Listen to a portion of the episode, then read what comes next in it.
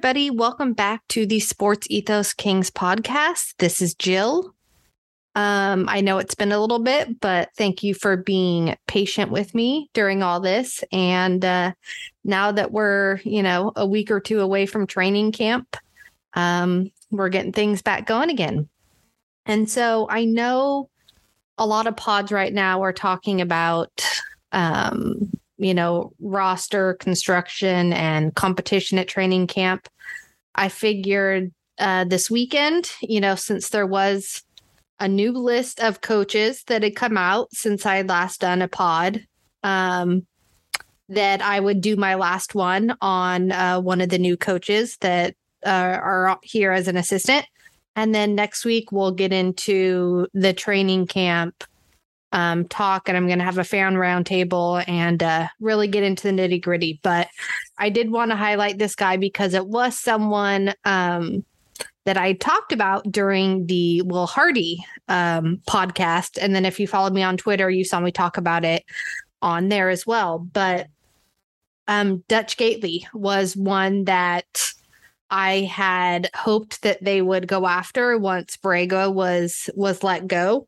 Um, he was on my list out there. I know that some of you saw uh, to grab as an assistant. Um, so I'm extremely excited that that he's here and um you know i'll tell you a little bit about him and his background but um someone who has that again why so many people liked will and having that spurs background uh dutch has that and he also has some continuity with jay triano from being with him the last couple of years so um without further ado let's get into dutch gaitley so he has been hired as the assistant coach and director of player development. He played college basketball at Temple, so another former player. And something interesting about him is he grew up around the game. So his mom is a D1 women's basketball coach. She has over 500 wins. She's in the Villanova Hall of Fame. And he says uh, that um, she's the player and coach of the family, and he's just trying to follow in her footsteps. So that's pretty cool. Um, having your mom be, you know, what what introduces you to basketball. So something interesting is his dad was actually her assistant. Um, he has a younger brother who works for the Miami Heat as an intern, and then he has another brother playing college basketball. So he says his earliest basketball memory was while he was with his mom and their team and they had made it to the conference championship game and so that team decided to he was 6 or 7 he said and and they decided to uh, shave the um, school logo on the back of his head um, as you know a fun thing to do before the game um, but what stands out to him is he went to school the next day and he says the nun at school didn't like it and sent him home. So that's obviously a, a vivid memory for him. Um, and I, I mean, that's such a stupid reason to send a kid home. I mean, come on, but uh, but still a pretty funny story. So he said his family dinners were a little bit different from, you know, every, you know, the traditional family is his family dinners were spent on the couch watching game film. And uh, you can kind of see why that will be a, a, full circle moment shortly so he said uh, post you know after he was done playing with temple and he got his masters uh, he said he had the opportunity to go into the women's college game but he wanted to let his mom have her thing and so he wanted to give uh, the going into the men's side of college game and giving that a go. That that was his dream growing up. And um, interesting enough, there were no jobs available. So he said he decided to send resumes to um, some NBA organizations. He ended up getting an interview with Orlando Magic for their video room, but he was turned down. So I think you'll end up seeing that him being turned down there ended up being the best thing, you know, that happened to him looking back on it. Um, And so he ended up taking the job at Lehigh University as a volunteer in their video room. And he said that having spent that year there, he was sold on that's what he wanted to do. Um, he was an unpaid volunteer. And so, and he was away from home.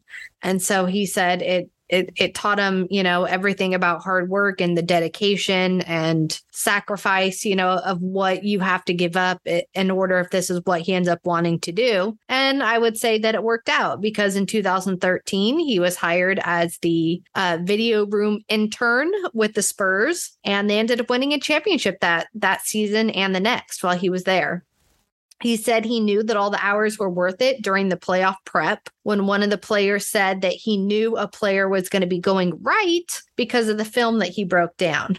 So um, he said, you know, that's every video coordinator's dream is to have, you know, a player saying that to you or a coach and having it be, you know, impactful in that kind of game situation. So that was pretty cool. Uh, the next season, he was promoted um, to the assistant video coordinator and he said that, you know, what Pop told them um, when it comes to video coordinators, or at least how Spurs, you know, hold that that job title. And as, you know, in previous podcasts, you've heard me of the countless um, coaches that have come out of the video room. You can kind of see why. So he says that um, Pop says that the video room guys are the lifeblood of the organization. You're getting essentially you're getting your masters in basketball they look for former players who want to get into coaching and can still um, get on the court. They are kind of a jack of all trades job uh, that people might not realize. He said he did everything from assisting the assistants, assisting Pop. Some days they're out rebounding, other days they're playing shadow defenders. He said they're running out there on the court with towels, you know, in their shorts uh, to clean to clean up the water off the court after guys fall. Uh, he said if you know if someone's you know something happens and you know an assistant gets held up uh, for some reason that day, um, you can go pick up uh, coach's kids. Uh, basically, he said any kind of help that's needed on any given day, um, all while learning from the coaches every day and watching countless hours of film. Um, so again, I think that's kind of interesting. Uh, he says, um, you also know in my, if you listen to the Will Hardy breakdown, you'll remember how I said that um, Will credited assistant coaches above him um, as helping him promote from the video room to an assistant coach. Well, Will goes on to mention that um, Dutch was one that he wanted to pay it forward with and, um, you know, to help him do the same thing with them. Well, what happened? Dutch was promoted from the video room to an assistant coach in 2015, and then he was there um, until 17 18 season. So again, you see that, you know, people not being threatened it's it's everyone helping each other that culture of i want you all to succeed whether it be here or some somewhere else um, i really love that of of what that part of the organization does he mentioned that going into the spurs Spurs organization is like going into a library trying to grab every single book, but never having the time to read them. He said that Pop and everyone was throwing out terms. He had no idea what was going on. Um, being comfortable admitting I didn't know what I thought I did, then learning and being comfortable talking and asking questions. Well, why are you doing it this way? A lot of people talk about assistant coaches and that you don't want yes men. Um, you don't want to just be there to build a head coach's ego. He said Pop showed that building confidence in themselves by watching film, working with players, putting them, you know, kind of in every situation, you're helping them create their own identity as a coach and to feel comfortable saying um, to someone above you or a coach, I know you're doing it this way, but can you explain why we are actually doing it this way? So he was continually pushing head coaches and assistants. And that was the hardest part about leaving San Antonio. He goes on to tell a story about how you know what he's tried to do this as well. And that what he learned from pop was that you know you can be in a in a video room and just you know reaming into to guys from a, a game the night before. But then you get out on the court and he's out there stretching with guys sitting with them asking about you know their wife or their kids. Like he makes sure that he knows what's going on in these guys lives so that there is that trust factor. Um you know, but between both parties and that they feel that leads to success on the court. So he said that's something he's tried to implement as well. And so he said that was one of the hardest parts about leaving San Antonio. Um, but when James Borrego was hired to coach the Charlotte Hornets, um, who did James bring with him? He brought Dutch with him. And so um, he said that going there was a, a, also a huge part of his growth as a coach, uh, leaving what he called the San Antonio nest and working with a whole new set of people and ideas. And that it, um, it you know, it just pushes you outside that that comfort zone. So um, you know, we had mentioned Jay Triano had worked on offense there. Something that Dutch uh, worked on was defense. So there happened to be a, um, a New York Times article where um, uh, in 2021, and it was about um, you know Charlotte being like the next big the next big thing, and so uh, they followed the team around Borrego around, and they you know broke down their um, days worth of of grind essentially between players and coaches. And um, something that stuck with me was that there was a tidbit about how Dutch was playing three on three, four on four with guys and working with them on getting shots up. So, um, what it says is the moment afforded Gaitley a chance to connect with the players. He's the son of Stephanie Gaitley, the women's basketball coach currently at Fordham University. As a child, he often accompanied her on recruiting visits. Occasionally, she handed him a binder that listed tidbits about the recruit and he'd quiz her on the drive about the name of the recruiter's boyfriend or favorite movie. His mother's attention to detail stayed with him. We don't recruit at our level, but you are still showing the guys that you care every single day. Because if you don't build a personal relationship with them, then it's going to be hard to coach them hard. And so, you know, you hear that quote from him at that time with the Hornets and learning that kind of from his mom. And then you've also heard him say it again about Pop and that if you want to be able to coach them hard, you have to build that personal relationship with them. Um, you know, and it goes into part of like what um, Sam Cassell said I'm only yelling at you because I care about you. Worry, you should be worried if I'm not yelling at you and I'm not saying anything to you because that means that you've stopped caring. So, um, again it's as we hear with a lot of these coaches it's about relationships not just you know the x's and o's. And so um, another part that caught my eye um, was actually about uh, jay triano. And um, he mentioned that um, during practice that you want to give them two or three things that they're going to be able to remember and translate. He said in his previous stops Triano would list the team's principles on the whiteboard with an addendum stating that any player who read the board can come into his office and collect $50. He said few ever did. Read the board, guys. That's the easiest $50 you're ever going to make.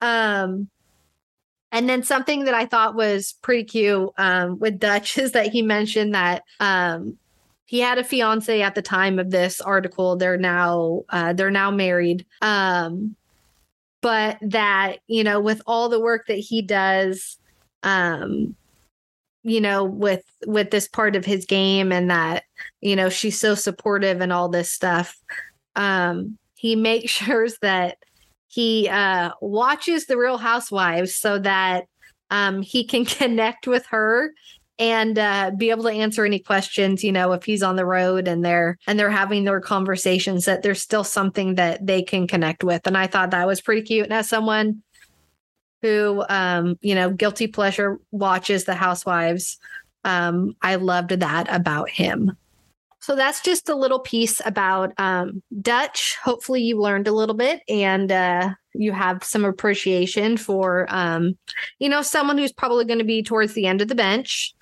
Uh, but you know, it's it's it's exciting, and he's another guy that you know um, came from the Spurs that uh, was part of Borrego's, you know, tasked with helping develop these young players, and so we saw a lot of Mike Brown's hires are um, you know, guys that have had that experience and, you know, developing and getting the most out of out of their team. So it's it's exciting. Um we have training camp, like I mentioned at the beginning of this, coming up um, in a week. That's very exciting. We're starting to see some of the last contracts coming through. So just last week, we finally saw um, the Okpala contract be signed. Uh, I think Quinn Cook is still awaiting signature, and Kent Bazemore. Um, so I'm I'm excited about the uh, the competition that's going to take place. If you uh, listened at this time um, last year and heard me and Damien talking while he was still um, on the show, you know, I was saying that, you know, it's I liked that we had young guys developing, but in the same sense, when you're trying to make the playoffs, if something goes wrong, having to rely on Ramsey and Woodard to be, you know, your your fall guys, that's not a recipe for um success. That that you need a little bit more talent from that at the end of the bench uh, based on injuries and things, you know, and COVID that we had seen, you know, take place. And so I do think that Monte's done a much better job this season that essentially everyone that's fighting for those last roster spots has experience in the NBA. And so um you know it is it has had you know yes you can say some up and down stuff except maybe um moneke but he has experience and you know he just won mvp of his league and in uh, in europe. And you hear nothing but good things about him and how you know mike brown loves him. But you know he's gonna have to earn you know that spot if he wants it. Um i i'm really curious to see if they're gonna go for that third point guard spot or if they might, you know, maybe decide to cheap to keep uh Moneke and a an Okpala and then, you know, address the third point guard if the situation ever comes up or if they would use, you know, a monk and a Huerter because we saw Atlanta have to do that. Um, I will say watching Atlanta the last couple of years, um, there were times when Huerter had to play uh, a, a backup role there because of injuries. And so yeah, I, I do think there's a lot of ways that you can mix and match this with shooting and defense and length and um and different things like that. But man, the guys like you know, Okpala, like those are the ones that I would want to, even if they didn't work out, those are the kind of players that I would want to see them take a chance on just because of knowing how important defense and the small forward position is um, in this league. And I know that, you know, there's always a conversation if he, if he's a small forward, uh, power forward, but going back to college, he played both. And so, um, he's mobile enough to do it and he can guard multiple positions. Um, so I, I do think it's possible. It's just you'd have to work on that offensive, you know, side of it, which he's not the first person that's ever had, you know, had to go through that in the NBA. So again, it's it's going to be interesting. Um, we'll talk about more about this next week, and we're going to have the fan roundtable. Um, but lastly, I know that uh, fantasy is coming up for for a lot of people, and I, you know, for basketball, I know football is underway, um, but I play basketball for fantasy as well, and in a dynasty league. But I do want to make sure that I shout this out um, that it is September and draft season is right around the corner and that's huge at Sports Ethos. Uh, it's also really the the only time of year we uh, kind of you know sell anything at, at the host site there. And not only will it help you win your fantasy league, but it's also critical for our you know growth and you know us as as a organization. So please take the time and go head to sportsethos.com. Click on the premium tab to grab a premium subscription or draft guide today. And yes, answer your question. Um, which I'm sure some of you know if you've done this before. The Brewski 150 is included in both options. So make sure you check back um, daily for more features. And um, again, it can help you go dominate your leagues, uh, win you some money, Um, but again, go to sportsethos.com and look under the premium tab. So thank you again, guys. And um, I will see you back next week. Go Kings.